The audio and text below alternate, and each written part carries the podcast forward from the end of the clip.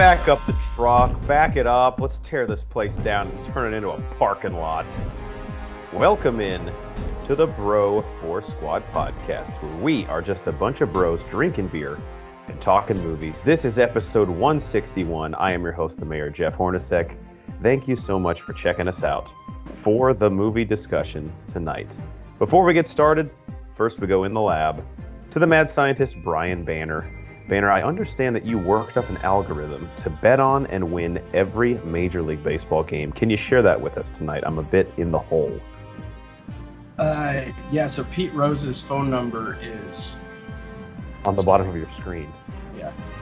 Like this is a- We'll put it. We'll put it. We'll put it in the uh, comments or in the uh, in the description below. Um, I mean, that's pretty much the only way to guarantee anything. You got to spend money to win money. You know what I mean? Absolutely true. Good investment.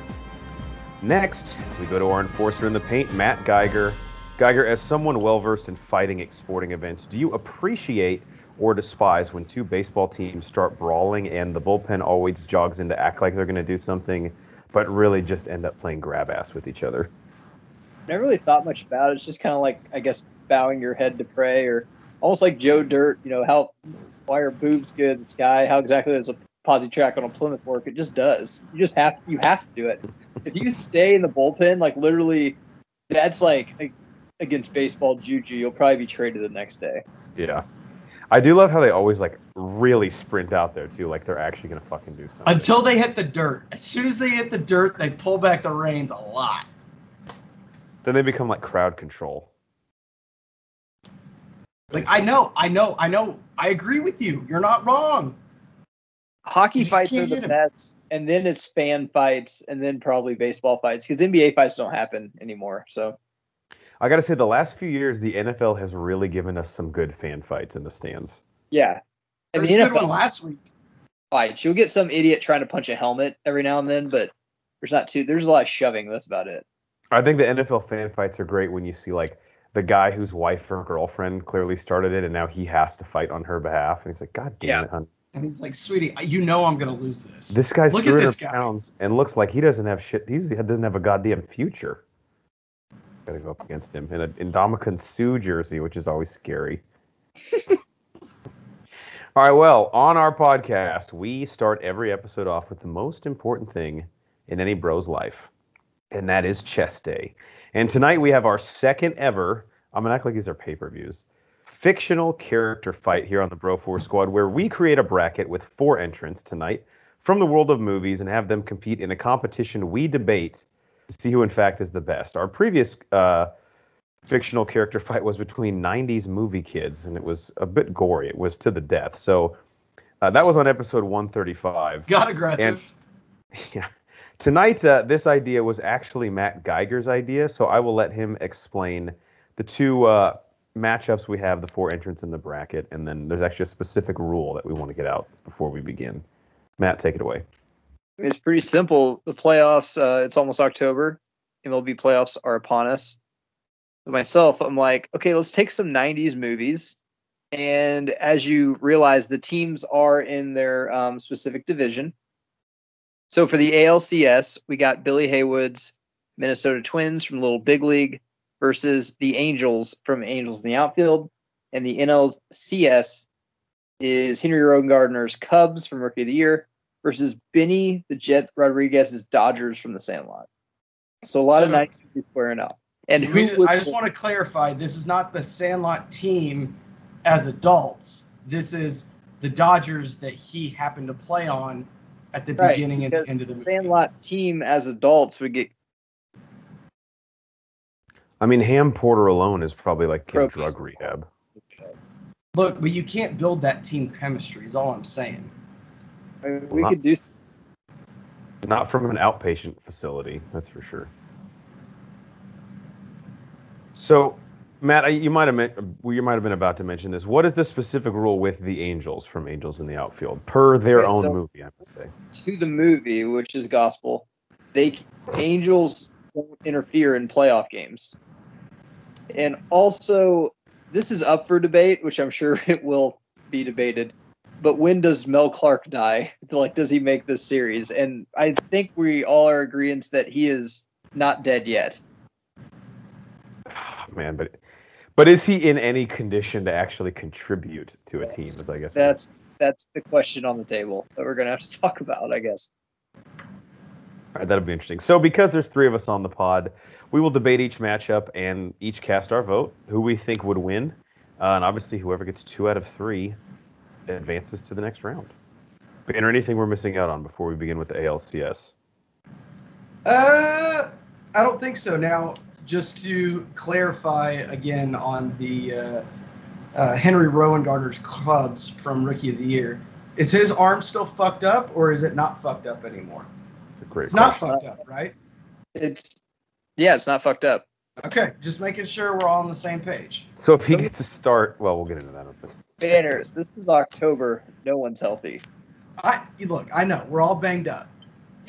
If you're Bell's 100%, Angels aren't here. yeah, Mel will tell somebody nobody's 100%. They're like, well, yeah, but you have lung cancer. That's not really the same as like having an injury from the season. Yeah, there's a dif- there's a difference in tearing your ACL and smoking three packs a day. Not much, but yeah, there is. Slight difference, All right, first matchup as Geiger said medically speaking, of course. We have Billy Haywood's twins from Little Big League. Again, the kid manager who is a bit of a savant and a genius. Versus the uh, Angels from Angels in the Outfield without the help, per their own movie again, uh, of Al, the boss angel, played by Christopher Lloyd. Geiger, since this is your baby, I'll turn it over to you first. Who do you like uh, in this All matchup? In Sky. I mean, if this is Billy Haywood versus God, I mean, we might, you know, go seven here. I don't know, but this is a fucking clean sweep. The Angels were the worst team in baseball before they basically made a deal with the devil. Have their dad came back. The dad didn't even come back either. Like he's basically like, yeah, the Angels won the pennant. I was just kidding, dude. I'm gonna go chase ass on this chopper. This chopper ain't gonna chase ass by itself. Someone's gotta be on it, and it's only a one person chopper. Mel Clark is I mean, he's probably doing chemo in between games. That's a great outside the line story for Bob Ley, and I guarantee you we'll get it on Sunday morning. But it's not very good for an ALCS fucking game. You know what I mean? I, how good is he? Can he even give you five quality innings? This is uh, not only the Twins go to the World Series, but I think this is a sweep. They don't even take a fucking game. Yeah, I mean, Mel Clark, again, he would die on the mound. And what kind of quality? Yeah, the main leadership of the Angels is Al. He's gone. No Angels, and then you got fucking Lou Collins, crafty seasoned vet. I mean, think about this. JP at this point has realized that it can't happen. His dad's not coming back. And like you said, Dermot Mulroney, who plays uh, Joseph Gordon-Levitt's dad in the movie, like you said, he shows up and says, "You think that these ripped jeans and leather jacket are going to stick around?" No. No. I just put a cigarette out on this La-Z-Boy recliner. That's usually the last thing I do before I go chase another six down the highway. So, with him leaving to cash that ticket in Vegas because it was probably plus 800 to have the Angels win the pennant, that money will be blown through in a weekend. And I think the Angels will get, I agree with you. I think they're getting swept here. That Twins team is pissed off after that game against Ken Griffey Jr. and the Mariners. Which Matt, we can all agree, the most unrealistic thing in Little Big League is that that Mariners team had to play in a one-game playoff. That they didn't just clinch their division with how fucking stacked they were. So, I Banner, I hate to leave you with no suspense here, but I'm also going to go Billy Haywood and the Minnesota Twins, pretty much beating the shit out of this Angels team. Uh, without the help of God, they would have been 40 games out of a playoff spot. I think. What do you say, as an actual Angels fan?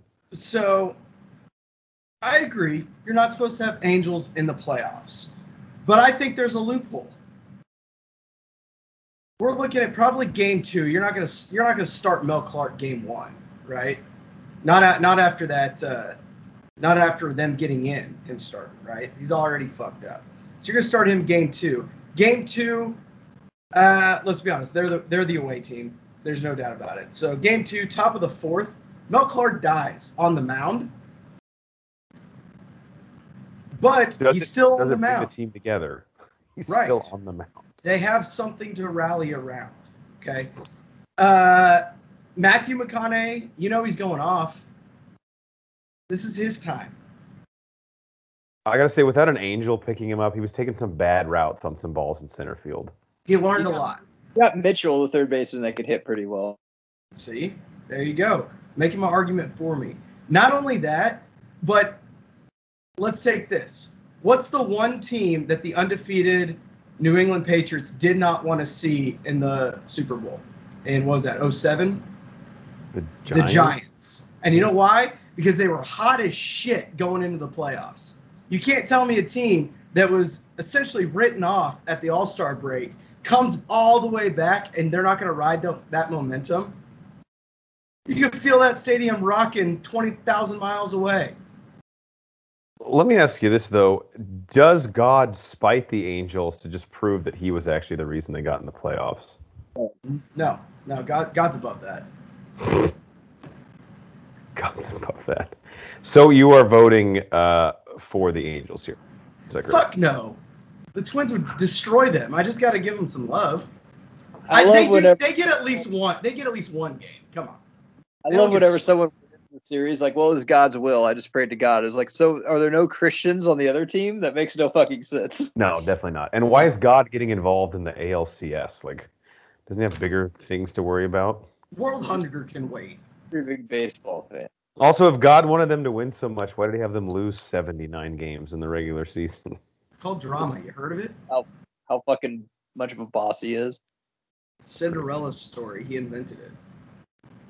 All right, well, it looks like in a clean sweep, Billy Haywood's Twins from Little Big League move on. And it's not like there's some stack team, but uh, I think this Angels team literally might be like not able to field the 25 man roster. I'm not sure how roster moves work in the playoffs if someone dies.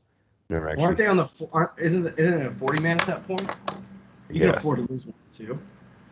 Is there like a dead L that you put him on?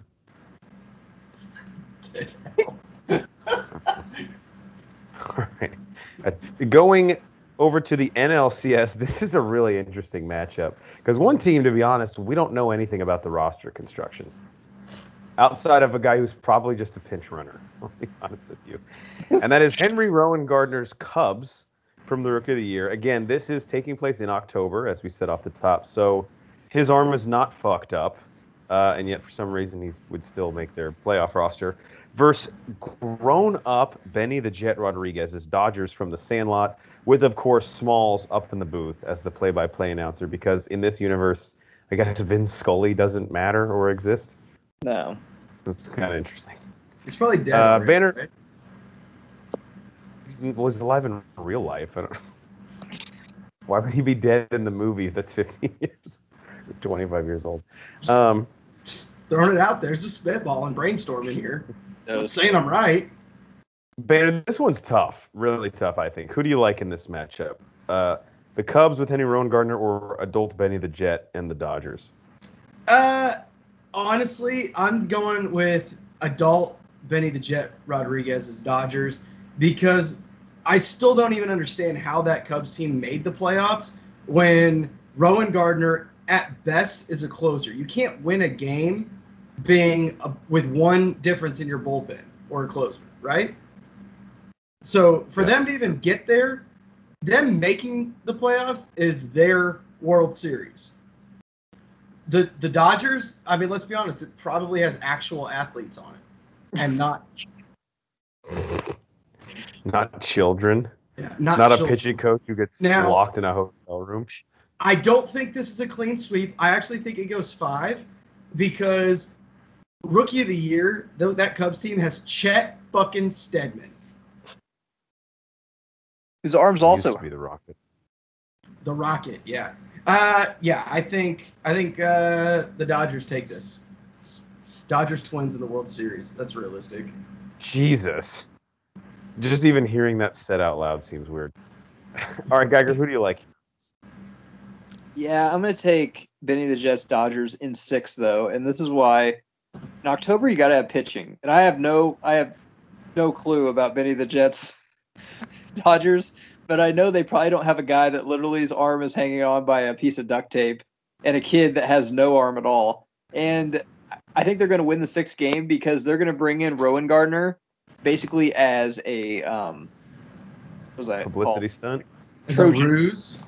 Yeah. And so when they bring in, and you know, it's all about situations. So they bring in Benny the Jet to pinch run at first, and Rowengartner tries that, you know, hey, drop the ball, go run, and Benny the Jet steals every fucking base and then wins the game in the ninth. Yeah, I, I again, I hate to make this so anticlimactic. I have to agree with both of you. I think the problem with the Cubs is their two best pitchers we see in the movie aren't able to probably give them get the, a single out in this series. They both need surgery. Like one of them needs to break his arm again just so he can throw, and the other one literally needs Tommy John, which back in the '90s was death sentence. Correct. And if you even try to throw Rowengartner out there, I mean, uh, he was pretty much a reliever. I feel like most of the movie anyway. Even though they made it, they never actually said he was a starter. You know. Um, I think he always came off. I think he always came off the bench, which was weird. He never actually like came out of the bullpen. Which is even weirder that they had him hit one time because why would you ever have a reliever bat? It's like It's called good cinema. called the double switch. That's what you do to avoid it. Although I will say this, and I'll probably bring this up again in the championship matchup. I don't think Benny the Jet Rodriguez even gets at bats on this Dodgers team. I think, like Matt said, he's just a pinch runner. The stick that he had, I mean, we all know the guy that like rakes in, you know, second or third grade, and then we actually face his real fucking pitching.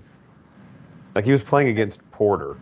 I know the answer to this, but I mean the scale. Like how f- much farther down is the pinch runner than like the reliever? It's pretty far. Yeah. That is true. What's Benny the Jet Rodriguez's defensive position in the big leagues? I mean, obviously he does a little bit of everything in the Sandlot. Yeah, I mean he's got to be a utility guy, right? He can play everything. I'd say probably like a left fielder if he's gonna play like if he's split in time. It's gross. He doesn't help you in left field. You need a bat in left field. He's not giving you that. So I think where else? you- Where else are you gonna put him? he's got to be like a value. He's got to be like a shortstop, right? If he's going to be on this team. No way. There's no way he's a shortstop. With that speed, they're not gonna put that speed at shortstop. But you want to stick him in a corner outfield position?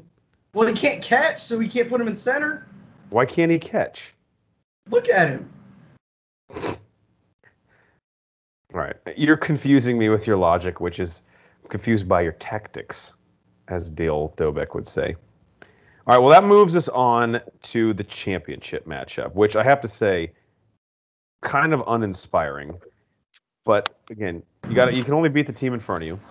So to see who will win fictional character fight number two of the best uh, fictional baseball team, we have Billy Haywood's twins from Little Big League and the Henry Rowengartner led Chicago Cubs from yep.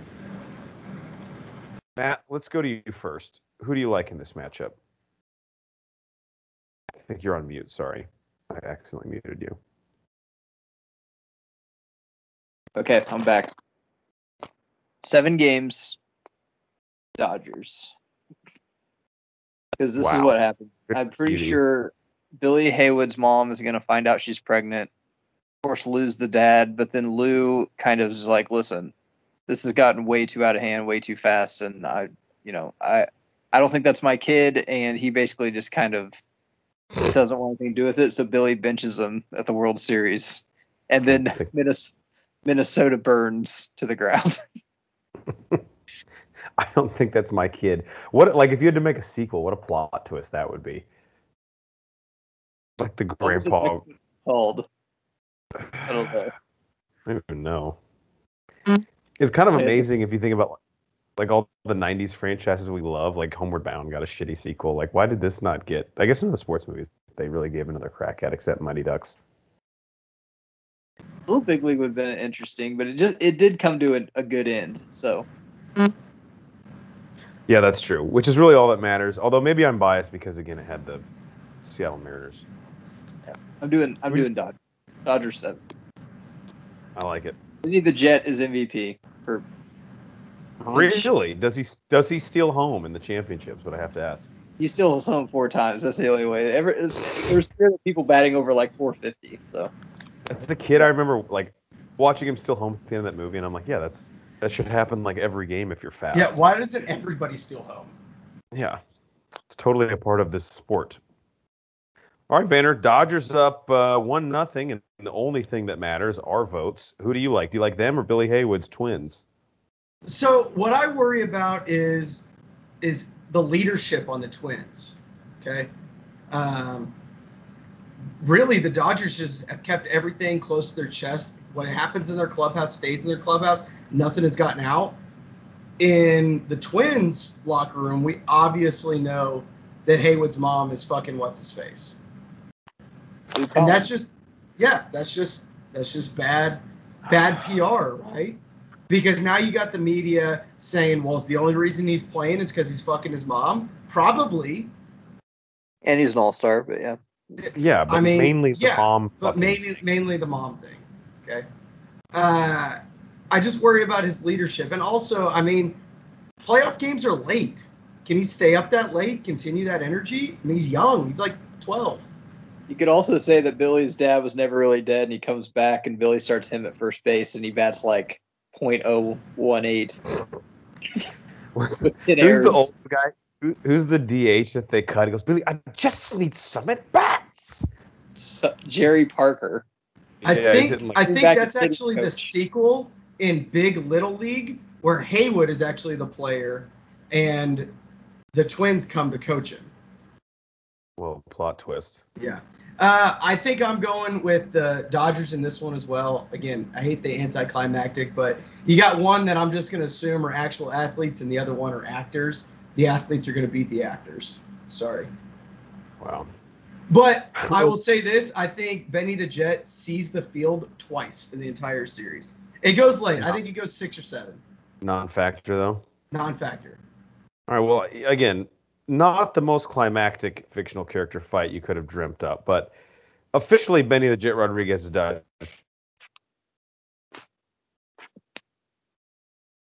Woods twins in this matchup. Uh, first off, a few things. I think Jim Bowers out of the bullpen can give the Dodgers some serious trouble. He can fuck with them. He's really good at word problems with math, kind of. So if that ever comes up in any scenario in the playoffs, which it could, it's October, does. crazy happen. Uh, they're good there. I think Luke Collins gets hot at the right time. I think Mac on the bench, he has a really good scouting report on Benny the Jet Rodriguez. He says all this guy is is fast and he has a mustache. So that's really all you need to know. And I thi- think John Blackout Gatling saves all four games for the Twins. Mainly because Billy's scared to take him out. The only thing I'm worried about is Billy Haywood and the Los Angeles nightlife. We already saw how he was tempted by night nurses from Jersey at the hotel on the road. This kid in Los Angeles, I mean, Skid Row is there. It's Hollywood. I mean, He's probably lived there too. Everything's shot in L.A., even porn. exactly. I'm worried that Billy Haywood might just go missing. Or at, at that point, he'll probably exclusively go by Bill Haywood. Barrett Robbins style. Nice. Exactly. Night before the Super Bowl. God, that's a crazy fucking story. We'll have to talk about that off pod. But yeah, and if Billy Haywood goes missing, I mean this this Twins team kind of loses their magic sauce. But I think we can have him show up for at least four games and manage this team to a victory. But uh, alas, in the fictional characters fights, it is not enough to help them defeat Benny the Jet Rodriguez's Dodgers from the Sandlot, who we are crowning the champion of fictional character fights to sports movies best baseball teams. Let's get some final thoughts. Geiger, we'll go to you first. I think it's not surprising, but also a little bit disappointing that a team that we know absolutely nothing about is the best of these four. But when you actually break down the rosters, uh, think even if they're just a below average major league team, they probably kick the shit out of any of these other teams. And yeah, I think that's the problem we have with these '90s movies, but we also love them. as like, okay, this team goes to the World Series. You got a first baseman that can't catch, a third baseman that's afraid of the ball, a catcher that can't get it back to like just a bunch of stupid shit. Like this has never happened in the pros. Yeah. And it's always at like the major league level, right? It's not like we're dealing with like a little league team in these situations. Like it would never get to that point. It's a little bit crazy. Banner, what do you think? Final thoughts? Yeah, I mean, I think this is a situation where less is more. I mean, the less we knew about the Dodgers team, the more we believed in them. We knew a lot about that Angels team. We knew a lot about that Cubs team, and even more about that Twins team. And I think that that, that hurt them. We just we knew too much. Fucking media. I think just imagining that this Dodgers team is even remotely competent makes us feel like, yeah, they would probably just destroy any of the other teams on this team. So congratulations to adult Benny the Jet Rodriguez. And I also the thing that we're all least surprised by is that when he is a full-grown adult, Benny the Jet Rodriguez is rocking up one star mustache. I mean, we all saw that coming. when he- Somewhere right, right. now, looking up at us, giving us a thumbs up. I just still can't get over that Smalls replaces Vince Scully, and they just want us to act like that didn't happen. Like, just let it go, guys. No, It's that's a big fuck. It's not that Joe big. Buck. Joe Buck is rolling over in his grave. All right, the second part of our show is our protein shake, where we go around and talk about what is in our cup, also known as what have we watched lately. Now, I'm going to be very honest with our listeners. I have to go take a piss, so I'll let each of you guys say one thing in your cup, or two things, or whatever you want to say first, and then I will come back. Matt, why don't we start with you? What have you seen recently? Okay, thanks, Jeff. Um, I'll save that one because Jeff will probably want to talk about it. I watched. Um, if any of you have Vice, I watched uh, the plane ride from hell. They have really good W WWE. Well, not WWE, but wrestling documentaries. But they're not. Bless Sorry. you. They're not in con- contrast with uh, the WWE. It's called Dark Side of the Ring. There's a bunch of them, but the new one is a plane ride from hell. And the reason this is getting so much publicity is because cancel culture is basically canceling Ric Flair, who um, apparently showed himself to a flight attendant, did the helicopter. We all know what that is, and tried to grope her Can you explain now- to me? Sure what that is. Right. And this was, she's not one that's blowing the whistle now or anything. This was settled in court back then and stuff. But, you know, different time. People obviously in the wrestling world knew about this. Like I heard the story a million times. But since it's on Vice now and everyone's talking about it with Twitter and everything, like Ric Flair is supposed to make a bunch of appearances this week. Everything's been canceled. He's had a couple uh, commercials on and that's been canceled. So if it's something you want to watch, so Banner, just to give you a little background on it, it's a very interesting story. But in wrestling, once a year they go overseas for an overseas trip for a month, and they wrestle, you know, Germany, uh, Ireland, all over, all over Europe. So on the way back, it's basically like the last day of school, because when you get back, you get like a week off. And they had their own chartered plane with free booze, and of course they had their own painkillers and everything like that. So not only was the Ric Flair thing, um, the biggest story I've ever heard was Mr. Perfect and Brock Lesnar did a real fight like wrestling style and almost like they thought Brock was going to open the fucking cabin door. Which God. they said was impossible, but I I show you Brock Lesnar and be like, dude, if anyone could open that thing and throw someone through it, it would probably be Brock Lesnar. I'm pretty sure those things are made to open in case of emergency, right? But they're supposed to be But not when you're in shut. chair, I don't. Yeah, unless you unless you actually try to open it. And a bunch of the wrestlers were pilled up. Like some of the guys were so passed out that they got haircuts and they had to take a leave of absence for a while because their character like hair was all fucked up and it was just a huge fucking deal. It's a very cool story if you want to listen to it. But anyway, Ric Flair is getting canceled from it because of sexual assault, which you know he actually did. They settled out of court. But it begs the question, like, you know, throw this out there. I'm not for sexual assault or anything like that, but the story was already out there when it happened in like 2005, and now just basically this documentary just did a documentary on it. Like, I, I it's it's weird. It's like, well, why why didn't you care about it back then and now you care? Well, it's because I watched it on TV. I'm like, well, I'm like, but this story has been around. They settled it out of court and everything. It's it brings up a very weird bag of worms that a lot of people are talking about right now. Because I love Rick, Ric Flair, but yeah, he did do this too. I think with a lot of this stuff, it's like wrestling fans probably knew about it, and if they were okay Oh, with yeah, it, I- like, yeah. So then when like it becomes part of the you know public consciousness, then they want to weigh in on it. I'll still say that doesn't sound as crazy as some Spirit airline flights I've been on. Absolutely, yeah, Spe- yeah, like 6 a.m. on the way to Spokane. Um, but I will say I don't have a problem with them bringing this up as long as they bring up some other wrestling stories that they got fucking wrong, like when Chris Benoit murdered his whole family, they blamed it on steroids when it was clearly CTE. But they Oh, won't bring it I, up. didn't- I forgot But about that's that. another Dark Side of the Ring that would you guys should watch too. Is a two-parter Chris Benoit. It makes you feel really weird and eerie. What is that one on? Vice. Vice. Okay. Vice has a bunch of Dark Side of the Rings that Jeff you would fucking love. Like this isn't connected to WWE at all, so it gets it's the fucking truth on a bunch of this stuff, and it's very See, interesting. that's what I want with my sports stories. Like Like, that's why as much as we love the last dance they were in bed with jordan in the making of it Yeah. and i want i want the one that doesn't have a, a dog in the fight you know this is almost the other side of the coin on a lot of this stuff. They're very interesting, and Vice runs. This is season three of it, so I mean they've done the Owen Hart fall that you know he died and you know, a bunch of stuff. Very interesting. Right.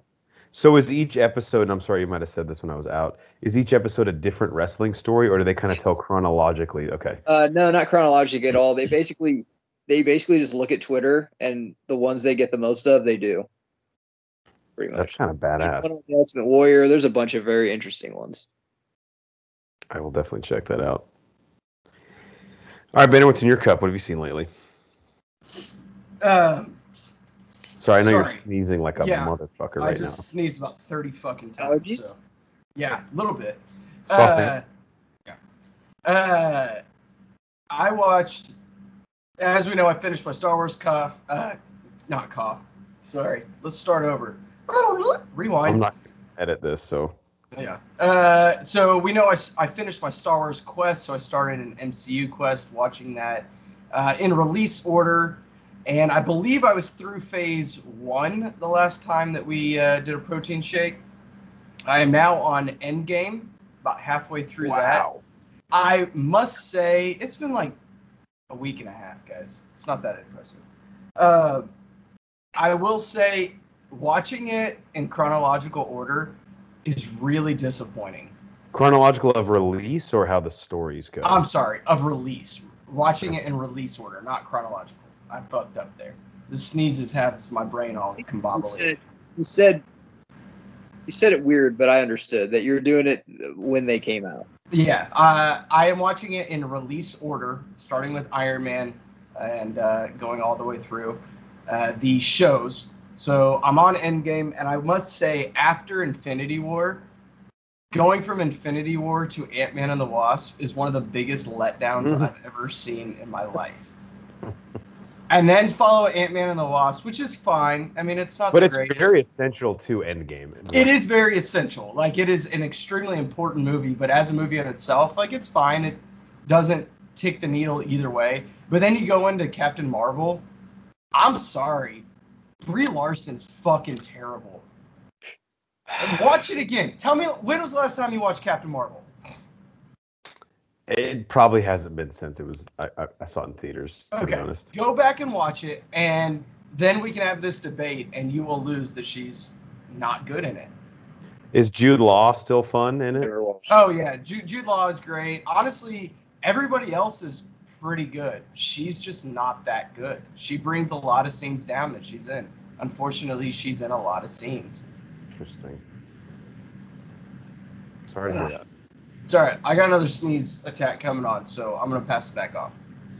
Okay, I'll say uh, I have four things I want to talk about, but I'll say three of them relatively quick because they are Marvel related. I watched uh, on Disney Plus the uh, Marvel Studios assembled the making of Loki. Um, Marvel Studios puts out a making of all their uh, Disney Plus live action series, so it's kind of fun to go back and revisit them. And obviously, I'm a little bit behind on this one, but there are a few notes I had that I wanted to talk about.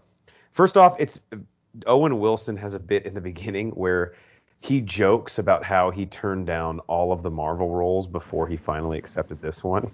And he does it in his like deadpan humor. Where he's like, "Well, they called me for Iron Man," and I was like, "I don't even know what what is he like? Where's a trash can? No, they called me for Thor, and I said I'm too good looking for that. So try me again. They called me for Nick Fury, and I said I'm that's Sam Jackson. I'm not going to mess with. Why would you recast him? Is what he said. Like they were trying to recast Nick Fury. And he's like, then finally they called me about Mobius, and I was like, about time. I've been sitting by the phone waiting for this one, like hoping you'd get to it, which I just thought was really funny. Um, and Matt, I just think you'll love this. So Matt, obviously, if you haven't listened to the pod religiously, he has a bit of a feud with the UK. Um, and there was one quote. So Kate Herron, the showrunner for this, she's from the UK, but apparently is not a fan of her own country because there is a place uh, towards the end of the series, and if you haven't seen it, this isn't a spoiler, but it's called the Void, and it's kind of like this place where things from different timelines, when they get like sucked up or evaporated, they go there. It's like a garbage disposal, basically, for all the timelines. It's the landfill gonna- of timelines. Correct. So I'm going to read this quote from Kate Herron about when she pitched the concept of the void to Marvel Studios, and I'm going to read it in a British accent. quote When I pitched the idea of the void, it was this desolate, barren place where everyone sends their rubbish. As we showed up to the first day to film on set, I thought, oh my God, I pitched England. I thought that was pretty funny. Her was like talking shit about her own country. Yeah. I thought, oh my god, I pitched England. So that's all I'll say about that. All these are fun to watch. They're like an hour long, and this one's actually cool because Tom Hiddleston narrates it, which is uh, sort of a unique wrinkle they haven't had in a lot of these. Uh, Banner, are you caught up on What If? I have not watched the episode that dropped today, but uh, which I believe is the Thor is an only child. Uh, I have not watched that one, but I've watched uh, all the other ones: the Killmonger one, zombies, etc. Okay, let's talk the Killmonger one real quick, and then I'll save the Thor one for after you've seen it. Okay. So, for those of you who don't know, um, What If is basically this animated series that Marvel Studios has on Disney Plus, where they get pretty much all of the voice cast to return, pretty impressively, and they play out an event in the MCU if something different would have happened. So this most recent one, uh, not the most recent one, but the one before that, What If Killmonger rescued Tony Stark? Which has Michael B. Jordan returning to voice his character along with Chadwick Boseman before he passed away. And when Tony Stark is in the desert in Afghanistan and his Humvee gets attacked, instead of getting abducted by the Ten Rings, Eric Killmonger from Black Panther shows up and kills a bunch of people and saves him. So it basically plays out the MCU if that event were to take place. And I won't spoil much of it, but Boehner, I loved this episode. It was really dark. I think this would make an awesome movie. But my one issue is with all of these what ifs, the last scene of it always ends on a cliffhanger that I think is more interesting than anything they gave us in the episode. So I've I have that has been my biggest uh, issue as well, other than with the Doctor Strange one, uh, which if you t- check out uh, 15 Minute Marvel on Patreon, uh, Ethan, we talked to him uh, about this episode, the Doctor Strange episode. Uh, they didn't earn what the whole episode was premised on, in my opinion, in the original movie, and Mhm. they didn't go back and kind of retroactively make that work. Um, so I had a problem with that. But yeah, I, I wonder if they're setting this up for a, another season where, which is going to be extremely difficult to follow. But they go, okay, episode one, Captain Marvel. What if this ends on a cliffhanger? Season two, episode one now goes off of that. Then et cetera and et cetera, et cetera down the line. I think that's the only thing that kind of would make sense. Or they leave them all in cliffhangers, see what we like the most. Uh, the T'Challa as Star Lord, this Killmonger one. I'm gonna assume if Thor was an only child, just because that was one of the ones I was super excited about whenever they uh, dropped the show or announced it. And they expand on those. I don't know. I may be Yeah, wrong. the, zombies, has- the zombies one, that one they need to do more on. I won't spoil the Thor one, but it ends with an equally huge cliffhanger. Kind of like all the all the others do. That's uh, disappointing and exciting all at the same time. By the way, Natalie Portman, really good voice actor. I hadn't heard her ever in anything. I mean, she can't get any worse than a regular actor. She is. Uh, I had one other thing, but I want to talk about it at the end with Geiger because I think he'll really like it. So I'm done for now until we get to that. Matt, you got anything else? Yeah, I got two more just real quick. I watched the VMAs. Did anyone else watch it? Probably not. I saw a few performances from it, but I didn't actually get to watch it. I didn't mind it, man. There were some good performances. Obviously, some of the music isn't for me, um, which is fine. Uh, but thought Foo Fighters did fantastic. I'm a big Machine Gun Kelly fan. He fucking uh, kind His of fight with outfit Conor, and state were kind of the highlight of the night. Yeah, uh, he got to fight with Conor McGregor apparently, and then um, Megan Fox and I didn't know Travis. you mean Barker Conor McGregor threw a drink at him, and that was the end of it. Yeah, kind of a. That was scuffle. very anticlimactic. Um, and then of course I love reading the internet comments on who would win that fight, which is actually Conor does have one leg right now, so maybe you could maybe. Still, I don't, wouldn't. but he's like a train killer, even though he lost a couple fights. Doesn't matter. But Machine Two Gun Kelly, other trained killers. We Yeah. have to remember that. I, I loved his performance. Thought it was absolutely fucking fantastic. As you probably know, all three of us, probably everyone on this pod is a huge Blink 182 fan. So Travis Barker on there, and I've always liked his rap. Um, I didn't think you know it was top ten people going right now by any means or anything like that. But man, his punk is fucking legit. Like I've I was listened. just say he's transitioned pretty well. I gotta say. Yeah. And he wrote, I think he writes all of his own songs too. I've listened to Tickets to My Downfall, that whole album, probably four times this month. Every song's fantastic. It's really fucking good. So uh, I enjoyed that. And then the other thing I watched, the the four fucking part series of Once Upon a Time in Queens about the 86 Mets. Sorry, the 83 to 86 Mets. I didn't Why even know the thing. Oh, it's been really? on my radar. It's been on my radar, but I haven't I haven't gotten a chance. What's to, this uh, on? ESPN is 30 for 30, dog. Really? Is one of these the teams that beat the Red Sox in the Buckner play? Yes, that's the 86 Mets, which Okay. basically you've already seen all this in the uh, Doc Good and Darryl Strawberry doc they did, which I thought was really good. Those are the only two guys I care about on this team. Um, Right. I'm not from Queens, so uh, you know I can admit that Keith Hernandez was a subpar player. I mean, he was fine. Cardinals fan. He won us. He's on that World Series team, but I, I don't get why he's God New York. This is uh, it was interesting. It didn't need to be four fucking parts. Just give me the 86 thing. Um, they acted like this team was a dynasty, and really they just won a series because Boston kind of fucked it up. Um, the only interesting Kind of? what? Said kind of. Kind yeah, pretty much. I mean, they had it won. The only interesting part is apparently like everyone on this team was on coke, and what I mean by this is like they'd be doing coke till 4 a.m. and then play a day game. Geiger, it was the late '80s. Every team was doing coke till four in the morning and then. Play I think they playing would drug test you in the 80s, and if you weren't on coke, they would suspend you. What What's interesting though, man, is that it's shifted so much in like five years from when everyone was on coke to everyone eating extremely clean, working out, and taking steroids. It's But just that's somehow a bigger problem. but I mean, what was uh? So the Last Dance was a ten part series. That's about the Bulls and the dynasty. The '86 Mets is a four part, four hour series. I could name you ten other things I'd rather see. You have more parts than you have years they were playing.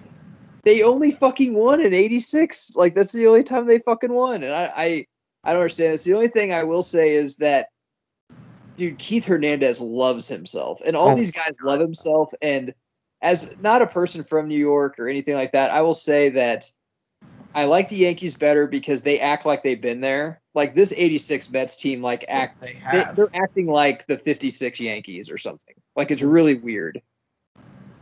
Do they get uh, Gooden and or Strawberry in this, or is it mainly just the guys that like want to put both on? in it. Really? It's them, Keith Hernandez, um, goddamn, uh, Lenny Dykstra, who needs help. Like he's not doing too well. You could Yeah. tell. Who's the Who's pitcher? Ron Darling is he in it? Ron Darling's in it. Yeah, Who was that team? they had a fine team, man. But they just, I mean, you won one World Series, which is hard to do. You know, it's a Buckner play. But they're like acting like he's like, yeah, we were New York. I'm like, dude, New York is always going to be Yankees town. Like, Right. Like, I wasn't, I, I wasn't even alive then, so maybe I don't know what the fuck I'm talking about. But like Keith Hernandez basically acted like, yeah, we're like he was Joe DiMaggio the whole time. I'm like, please, like, come on, fuck it. Almost. And Jeff, you'll love it because the whole time they're asking him, he's like in his condo in Miami or wherever he's at now, and he has like eight cats. So his cat will just come up on the counter and he'll be petting it when he's like, Yeah, so we were doing blow after the game and everything. It was like, dude, can you get your cat out of and take this seriously for like a second? You gotta Yeah, what the fuck? If I'm the producer, I'm like, are you serious, bro? Like, you're gonna pet your Cheshire while we're asking you about this? and this is a, a topic for a different day. But these 30 for threes are getting out of control because some of these happen in our time frame. And I'm like, okay, this is like the biggest thing in sports history. Check it out. Yeah. So, so the 30 for hours 30s were supposed to be 30 films for the past 30 years. Yeah. I'm pretty sure we're like way past 30, right? Yeah. because what's his name came up with it, then he left ESPN. Can't remember his fucking name.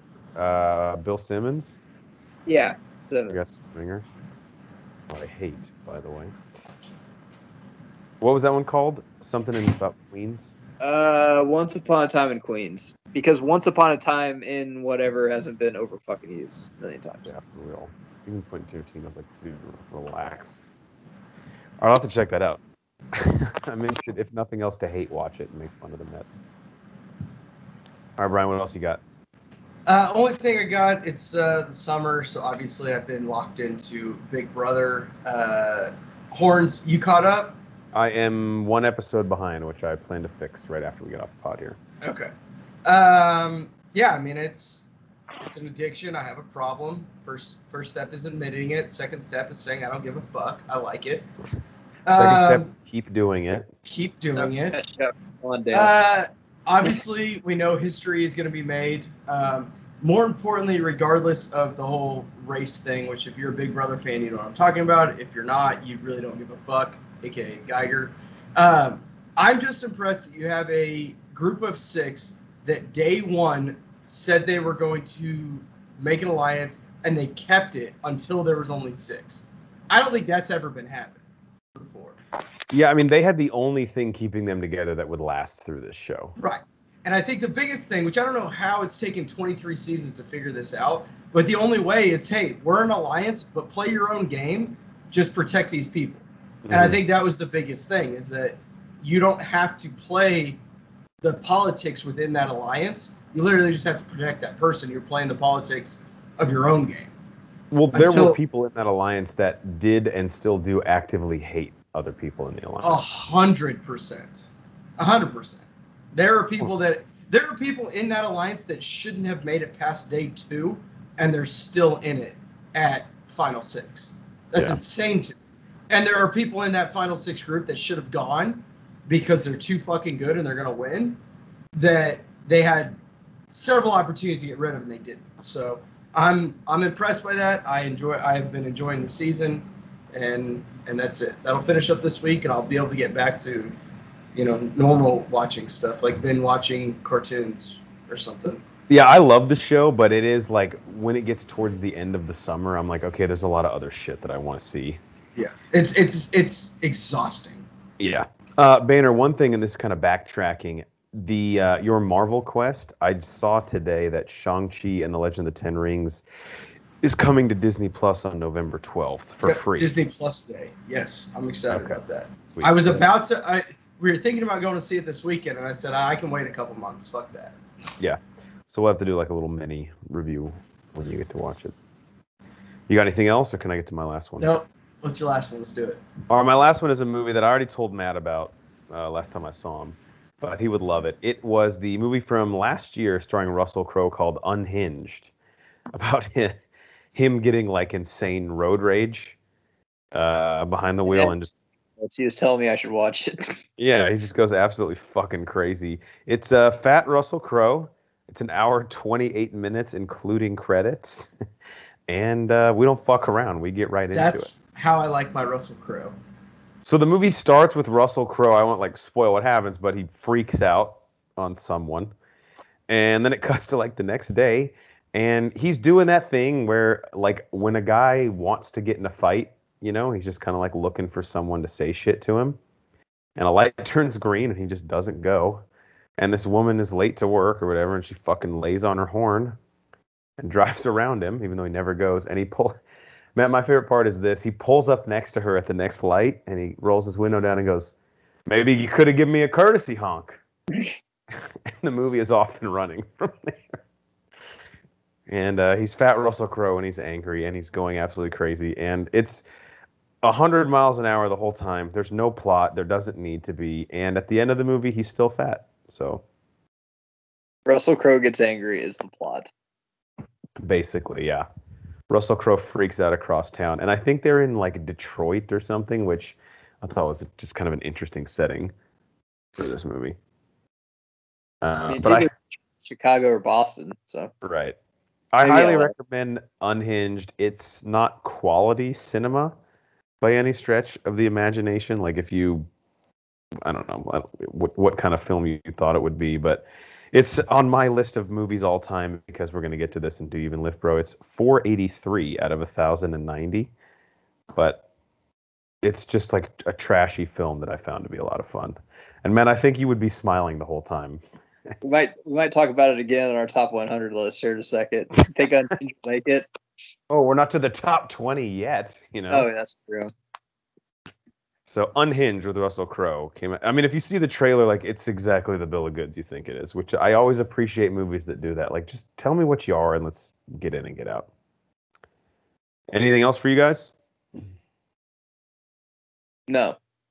Awesome. That brings us to the last part of our show. Banner's been sneezing, so I don't know if he can. Oh God, the, the bird has allergies. that noise brings us to our "Do you even lift, bruh?" Our question and answer segment, and most likely over the course of the next several months to a year, uh, we will continue this countdown. We just celebrated our five-year anniversary as a pod on September 21st. So if you go back to episode 160, uh, every member of the podcast was on. It was a special event, and we began by counting down our top 100 movies of all time. Now, I think I'm going to actually post a squad blog that I will continue to update with these films um, to let people know where we're at. Yeah, but uh, I won't read them back. But we are two numbers 95, 94, and 93 today. So each of us will count down the next three in our films. And I'll just give you, the people at home, a taste of uh, the last movie we counted off. So for Banner, his number 96 film of all time in his life was the Edward Norton Incredible Hulk from 2008. And Geiger's, which had great meaning. Again, this is not the AFI's 100 list. This is our 100 movies, and most of these have stories behind their inclusion. Geiger's was Rambo First Blood, which I recommend going back and listening to that episode, if for no other reason than to see why college Matt Geiger fell in love with this movie and the setting in which he saw it for the first time. Very unique. So we'll do uh, three more today to keep the countdown going. Matt, we'll start with you. What is your number 95 movie of all time? I don't have to talk about this one much because we've already talked about it, but Little Big League. I fucking love this movie. Oh, great. Uh, it, it's All it's like my favorite like 90s 90s baseball movie like with it's probably my favorite movie with kids in it and I think that's even more than the Mighty Ducks just because I mean you get Griffey in it dude. I mean what's more 90s?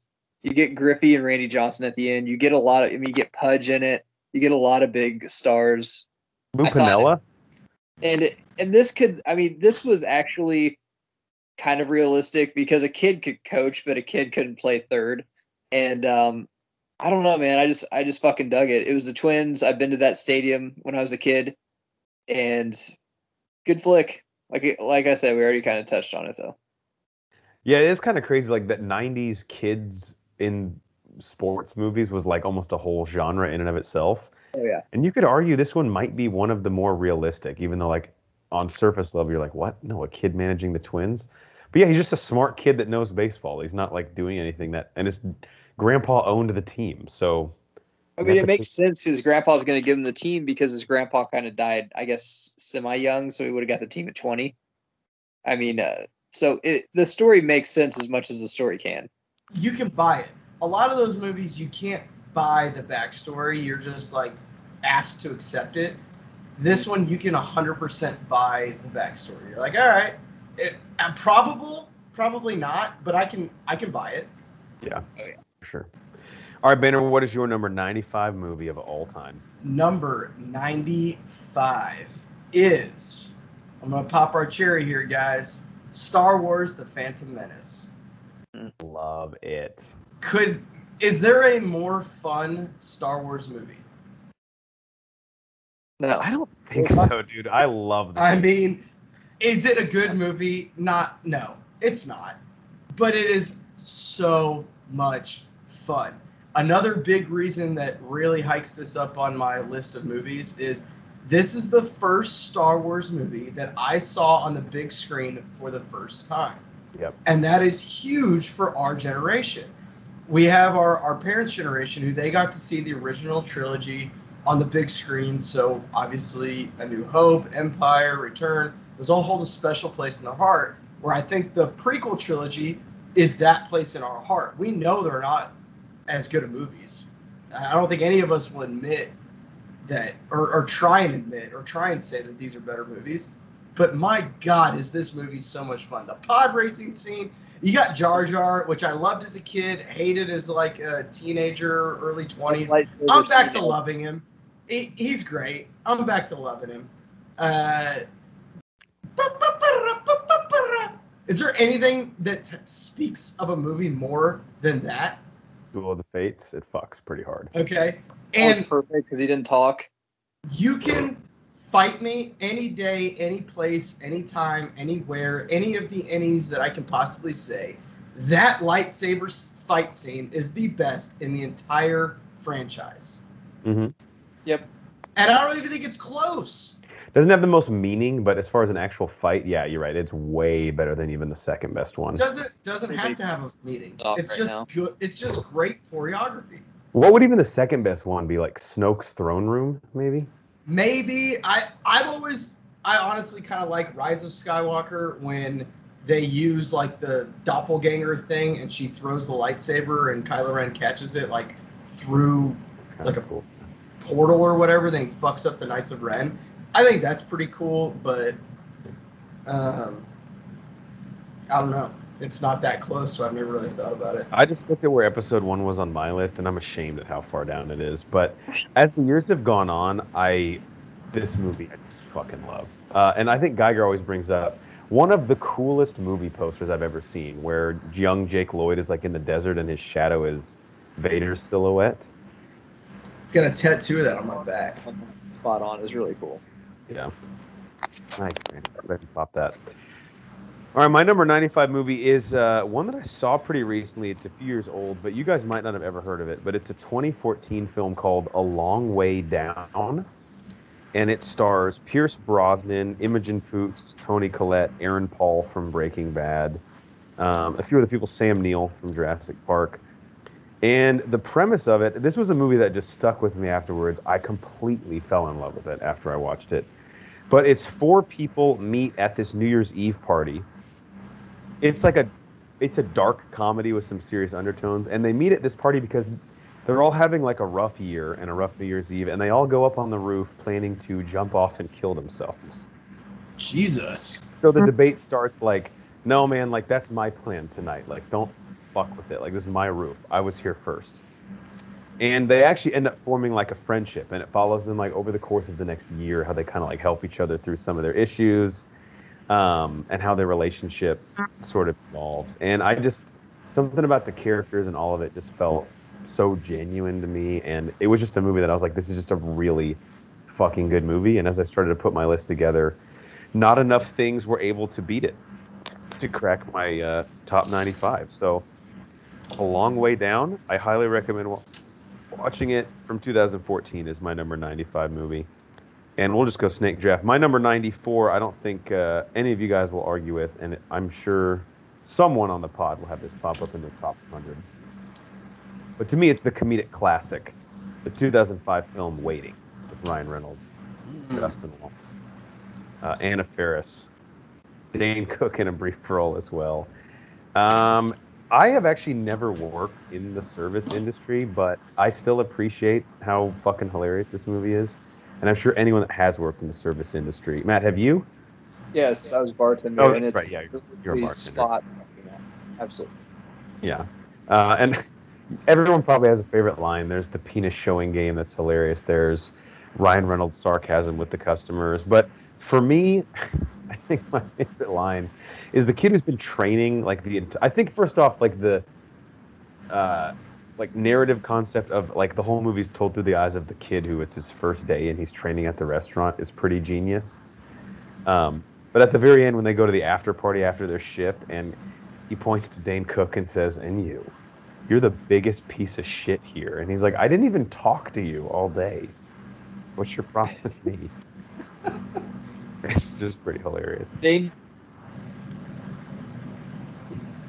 Yeah, Dane Cook uh, in his prime. I was gonna say that's that's Dane Cook in his heyday. Actually, maybe even like sl- no, that probably was his prime. 05, right? When did Vicious Circle come out? Around that time. Yeah, this is Cirque later. I think this is like after his first stand up, and people are like, "Damn, who's this guy?" Yeah. So uh, again, I think this will probably pop up on someone else's list, but waiting to me, it's one of the funniest movies I've ever seen. And my list, as I went back, it's loaded full of comedies, guys. Like that's probably represented more than it's probably twenty percent comedy movies, maybe a little bit more. It's a good spread. Banner, what's your number ninety four? I'm sorry, did I say that was ninety five? That was ninety four for me. So what's your number All right. ninety? 94. This is good movie, good music, uh, and biggest attribute is I've had to watch this movie about 150,000 times, and I and I don't hate it, and I think that speaks volumes to it, and that's Moana, the uh, Disney animated. I don't think it's old enough to say classic yet, but it will be. Um, don't at me. I think the music is better than Frozen. They both came out I roughly the same time. Uh, I hate the crab Miranda. song. I hate the crab song, but the Yeah, that one's not great. Shiny, I don't like that. I think You're Welcome. Uh, how far I'll go is great. the Rock's rap is good. How Far I'll Go is just, I mean, it's, they're just, it's awesome. I think the movie itself is really, really good. I think it's, uh, like I said, I've had to watch this a million fucking times. My daughter got hooked on this about a year ago. I don't know that there, there was probably a week straight where nothing except this movie played on our TV. Um, that was obviously when COVID was going on, and we just needed something to keep her entertained so we can work. This is that movie. I don't hate it. It's it's still a good movie, and kind of like you, Jeff. As I was putting this list together, I just I just liked it a little bit, just a little bit more than every other movie. hmm I think visually it looks incredible too. Like this, the manta ray underneath the water that glows, like blew my fucking mind the first time I saw it. Yeah, I agree. And I don't think know, the I don't know where. story of the uh, the girl that plays Moana. Uh, her name escapes me as usual, but the way that she got the role literally was a dare from her best friend. She wasn't in drama classes. She wasn't anything. Her they had auditions in Hawaii, and her friend's like, "I dare you to go. Let's go." They went, and she got the part. That's pretty cool. Yeah, I don't know where Matt is at these days with The Rock, but uh, he might either be game for this movie or just kind of roll his eyes that The Rock is singing and doing an animated film. Rock. It's fine. Not hurting anybody. He's not. He's not Cena to me, where I absolutely can't stand him. yeah, yeah. fair point. Banner, I'm interested to see uh, how many Pixar movies you have in your top 100. There, so Moana surprisingly is not a Pixar movie. I did not know that. Really? Yeah, it is a Disney animation. It's the same style, which is very, very similar, but it's the same style as Frozen, as opposed to the Pixar stuff. Um, there's just scrolling up through. There's at least three, four. There's a lot. Yeah, there's a lot actually. One of them actually makes cracks the top ten. Wow. Little tease. Yeah. Geiger back to back to round us out. Uh, what is your number 94 movie of all time?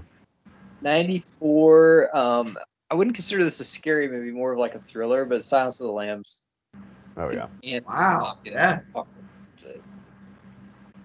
I mean, it, it won a uh, won an Oscar. Uh, Jodie Foster's fantastic, fantastic movie. The other ones I I could take or leave. I've never seen another good Hannibal movie, but when it came out, it was first of its time. I mean, and what was awesome is, so the main antagonist that everyone's afraid of isn't the main antagonist in the movie. He's Right. helping Jodie Foster do it, which is fucking cool. Like just how that panned out. Because I remember first time I watched this, I'm like but he's a bad guy. He gets out right. It's like no, like he just basically is helping. Like he's already done all of his fucking crimes and stuff. Fucking awesome, movie, man. Another one you probably haven't seen in a while. I will say this. I mean, bad- we're going to be hard pressed to find any performance on this list until we get to a certain uh, movie that I think we probably all have in our top 30. Uh, any performance that tops Anthony Hopkins as Hannibal Lecter in this film. It's like an So act, acting clinic. And so number ninety three, I'm not gonna say too much about because I don't want. It's not for me to talk about. But this wouldn't even been on my list unless it was this podcast. And Banner has went to bat for this movie, and after I rewatched it, I'll have to admit it's like one of the best comic book movies I've seen, and that's X two. Yep. Told you. I fucking told you. Five years I've been fucking saying this shit, and he finally admitted. I don't, He's the banner for it. How much of this is just the Nightcrawler scene? Not I mean the whole movie. I think the story is better than the first. The first one's not even on my list. The story is way better than the first one too, and you get way better like X Men. Like honestly, man, is like Yeah. the fucking frog guy and every, like the villains are way better. You get Toad pirates, you get Thi- the you get the uh you get the school more. It's just it was just a way better story. Colossus. Yeah. This the scene when Stryker is invading the school and Wolverine fucking jumps off that thing, stabs the dudes in the fucking neck, and then comes around the corner and stabs the dude in the foot and then back up into the chest. That is the closest we got to a Logan rated R scene in an X Men movie than we've ever gotten prior to obviously Logan. Get me drunk enough and say that that scene's better than the Nightcrawler scene, and I might listen to your argument because that scene's pretty fucking badass. yeah. The Nightcrawler scene is just a visually is so good, and b in I believe it was 2002, maybe 2003 when this came out was state of the art. We had never seen anything like that before, so that plays a lot into it. Whereas the Wolverine scene when they're invading the school, I think, is more of a uh, just a classic David and Goliath, me versus you war. Um, it's just beautifully done. And this Mac- the Wolverine art. And once again, I don't want to because Banner will want to talk about this whenever he, you know, relays it as number one movie ever for him. But Um, Number one. but the the Wolverine arc where he you know doesn't understand where he is from one like really comes full circle here. Like his character gets, and then you got uh, you know Cyclops. I mean his arc is still going on. They haven't totally given up on him. Like all this. All the characters from one still have their arc going, and then you introduce new characters. It's very well done. You know, it's interesting you say that this one has more room to breathe than the first one because the X Men are probably one of the rare superhero stories where, like, I think their origin story, like them getting together, to me is way less interesting than anything that happens after they're together. I hate know? first class. I think, and I think them getting together, sure, it's necessary, but it doesn't mm-hmm. fucking matter. It's like Uncle Ben. We get it. He died. He dies. Spoiler. The fuck, dude. All right, Brian. What is your number ninety-three movie of all time? Uh, hold on. Let me scroll down a mile here. I was finding where X2 was. 93. Uh, guys, Superbad. I don't know what Oh, else yeah. to say. I don't know what else to say. This is just just pure comedy, pure our generation. It's so relatable.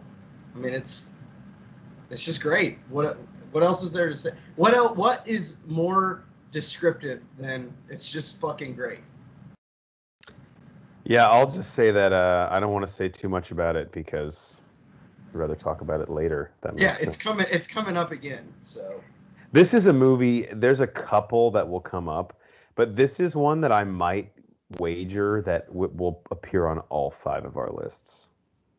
Yeah, I'm pretty. It's Yeah. on mine somewhere. yeah, Like it's and not many. I, I I think because of the dis, you know we all have such different, which is what makes this so fun for me to see everybody else's. We all have such different tastes in terms of genre, but there are a few that just transcend all of that, and this I think is one of those films. I think out of a hundred movies, I think we'll have, I'll say five that Yeah. intersect all five of us. I think Superbad is one of them, and I think I, I mean, obviously I have it lower than than you two, but I I would venture to bet I have it lower than uh, Nate and uh, Cycling as well. so cool. It gave us Emma Stone and Jonah Hill. It was almost like a Fast Times at Ridgemont High, where Sean Penn, that's where he got his start, and then he became like an award-winning actor. That, that's a great analogy. It's like our generation's Fast Times at Ridgemont High.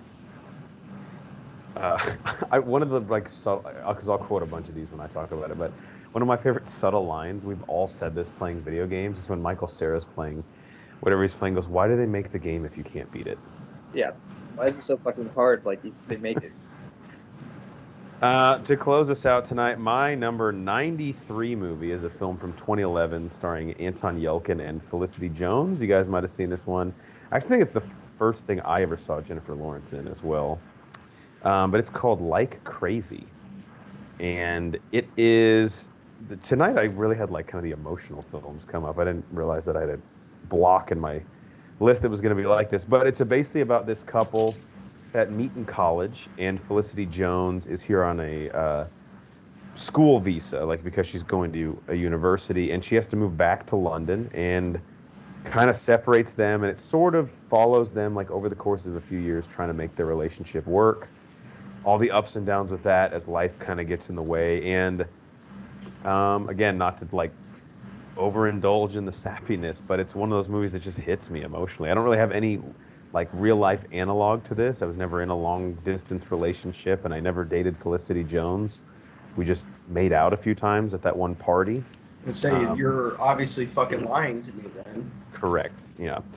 Uh, but it's just a really good movie, and every time I go back and watch it, I'm like, damn, this is like just fucking really good. You know, like it's hitting all the emotional beats that it wants to. It's well made. The acting is incredible, and it's not anything like crazy. It's just like a real story about real people that, if you're not an android, I think will tug a little bit at your heartstrings. And I mean, Anton Yelchin, big time rip. So one, I think one of maybe my favorite of his performances. I love him in Charlie Bartlett as well, but I think this movie is. Uh, I think Charlie Bartlett is a super underrated movie. Yeah, I do too. So that's my number 93. Like Crazy. Also, one of the best trailers you'll ever see. Um, Oh, Bold statement. bold statement. yeah. If you want to cry, go watch the fucking trailer because you'll bawl your eyes out. All right, before we let the people go for episode 161, closing thoughts. Matt, we'll go to you first. Just, you know, Just what? you know. Oh, yeah, Of course, obviously. Uh, Banner, can you top that? Probably not, but why don't you swing it? Uh, I mean, I'll try. Um, guys, pull over for emergency vehicles. It's just, it's the law. Let's be honest with ourselves. Nobody likes going to jail. We've all been there. It sucks. So just pull over. You never know who's in the back of that ambulance or whose house is on fire. You never I'm know. actually doing this podcast from jail. Obviously, the the quality is jail quality. This is a serious question. Jail, I feel like, like, do those guys get internet? Does anyone? Uh, I think so. I think they. I mean, I think they do. man. I mean, so you could, in theory, start a podcast from prison. Oh yeah. Yeah, I don't see why you couldn't. Why I has no one done that? That'd be kind of cool. I mean, they're they're in prison for a reason. They're probably not the brightest crayons in the box. Sorry if you've ever been to Oh, prison. Oh, you're right. but, We have a podcast because we're so smart. That's I mean, Actually, if we uh, all went to prison, our podcast would probably be better because we put a lot more content out. Maybe we should just all go to prison. true. Although we'd Yeah. be like, fuck, we haven't seen any new movies because we're all in jail for felonies. Good news is though we've watched 47 episodes of The Golden Girls. Imagine watching the. Yeah, that's probably what they watch in the mess hall and dare someone to say a bad word about Betty White. All right, for the enforcer of the paint, Matt Geiger, and the mad scientist, Brian Banner, I'm the mayor, Jeff Hornacek, and we are the Bro Force Squad podcast. Thank you guys so much for checking us out. Follow us on Twitter at Bro Force Squad. Find us on Apple Podcasts, Spotify, and YouTube if you type in Bro Force Squad as three separate words, and everything that we've posted ever can be found on our website, broforcesquad.com. Till next time, we have to try and get into the prison that has the best high speed internet. I hope it's like 4G at least. I heard they're Like- installing fibers. But it's the internet than anal rape. Okay, guys, we got to cut the podcast short because someone is coming in our cell to anally rape. Hopefully, not.